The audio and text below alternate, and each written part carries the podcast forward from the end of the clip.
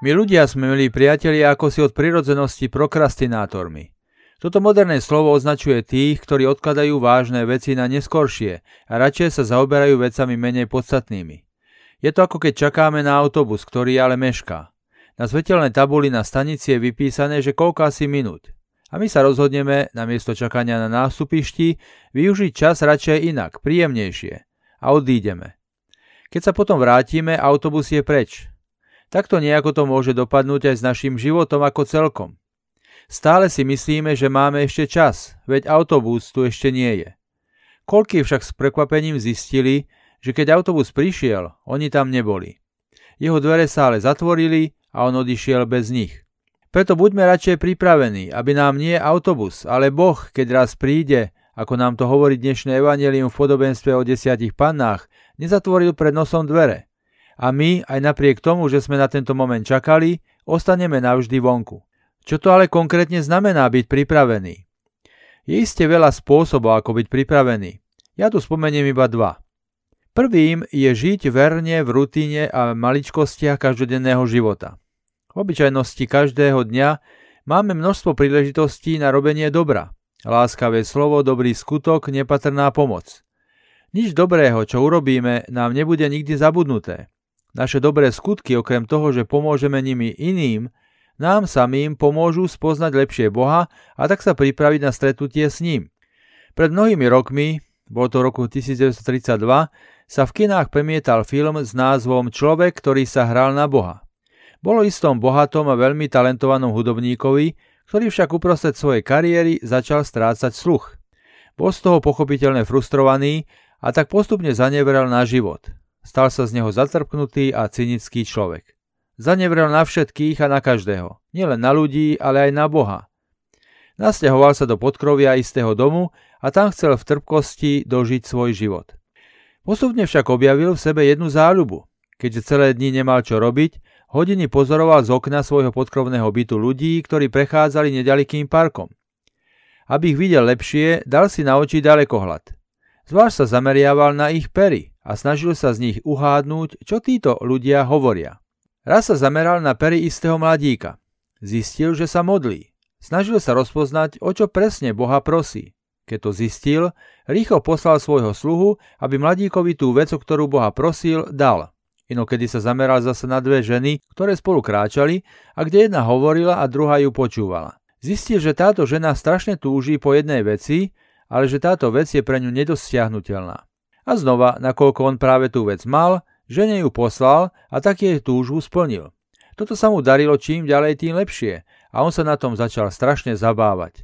A nielen to, začal sa dokonca s pohrdaním pozerať hore do neba a vysmievať sa Bohu s tým, že nie Boh, ale On pomáha ľuďom v ich potrebách.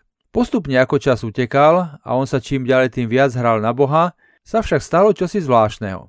Tento človek, ktorý si myslel, že neverí v Boha, zrazu Boha našiel. Našiel ho cez to, čo robil. Keďže sa snaží ľuďom nezišne pomáhať a plniť ich túžby, skutočný Boh, ten Boh, v ktorého on neveril, sa cez tieto jeho dobré skutky stal pre neho samého Bohom skutočným. Pretože kde je láska a služba, tam je Boh. Tu vidíme, milí priatelia, ako sa človek môže pripraviť na stretnutie s Bohom dobrotou svojho srdca. Druhý spôsob pripravenosti môže byť trocha dramatickejší. Popíšem ho príbehom. Bol raz jeden právnik, ktorý sa volal Krištof. Raz mu ponúkli jedno veľmi lukratívne miesto vo vzdialenom meste. Neodolal.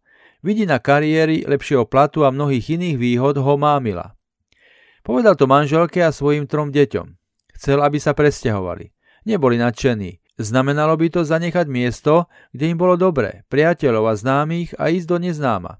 Krištof ich však presvedčil. Ich hlavne presvedčil poukazom na hrubú čiaru a možnosť nového začiatku. Bol totiž abstinujúcim alkoholikom. Predtým strašne pil. Nebolo takmer dňa, kedy by nebol býval opitý. A na to sa samozrejme nabaľovali aj iné neduhy. Nevery, klamstva a podvody. Manželka ho uprosila a on sa konečne rozhodol s tým, čo si urobiť. Teraz abstinuje a už je niekoľko mesiacov vtedy, čo nevypil žiaden alkohol. Myšlienka nového začiatku na úplne inom mieste nakoniec zabrala aj u jeho manželky, aj u jeho detí. Na novom mieste sa im začínalo ťažko. Nielen jeho rodine, ale aj jemu samému. Zistil, že mal veľké oči. Je pravda, niečo bolo lepšie, ale nie všetko. A výhody, ktoré dostal, neboli zadarmo. Bol viac v práci než doma. Veci ho začali prerastať. A čo bolo najtrpkejšie, bolo to, že zistil, že svoj najväčší problém, seba samého, si so sebou zobral aj na nové miesto. Počase začal znova piť. A bolo to horšie než predtým. Na predchádzajúcom mieste mu veľmi pomáhalo stretávanie sa v skupine anonimných alkoholikov. Jeho nešťastná manželka mu jedného dňa, keď sa zdalo, že je triezvy, navrhla, že zavolá niekoho z miestnej skupiny anonimných alkoholikov, aby prišiel k ním aby sa s ním pozhováral. Súhlasil. No keď ten muž prišiel, on si na nič nepamätal. Muža však nevyhodil, rozprávali sa vyše dve hodiny. Zdalo sa, že sa znova rozhodne, tak ako na ich predchádzajúcom mieste, že s alkoholom prestane a že sa podvolí terapii.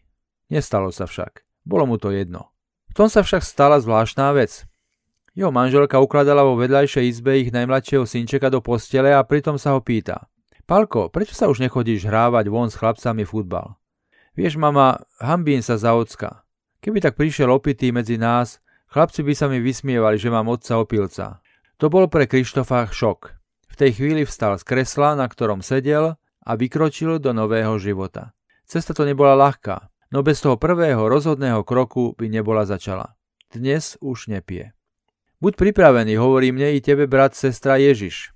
Dvere nebudú pre teba otvorené stále. Jedného dňa sa zatvoria. Dnes sú však ešte otvorené. Vojdi teda.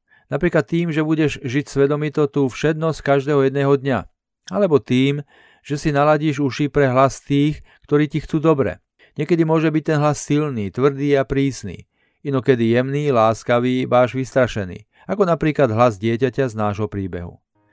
Milí priatelia, želám vám požehnanú nedelu.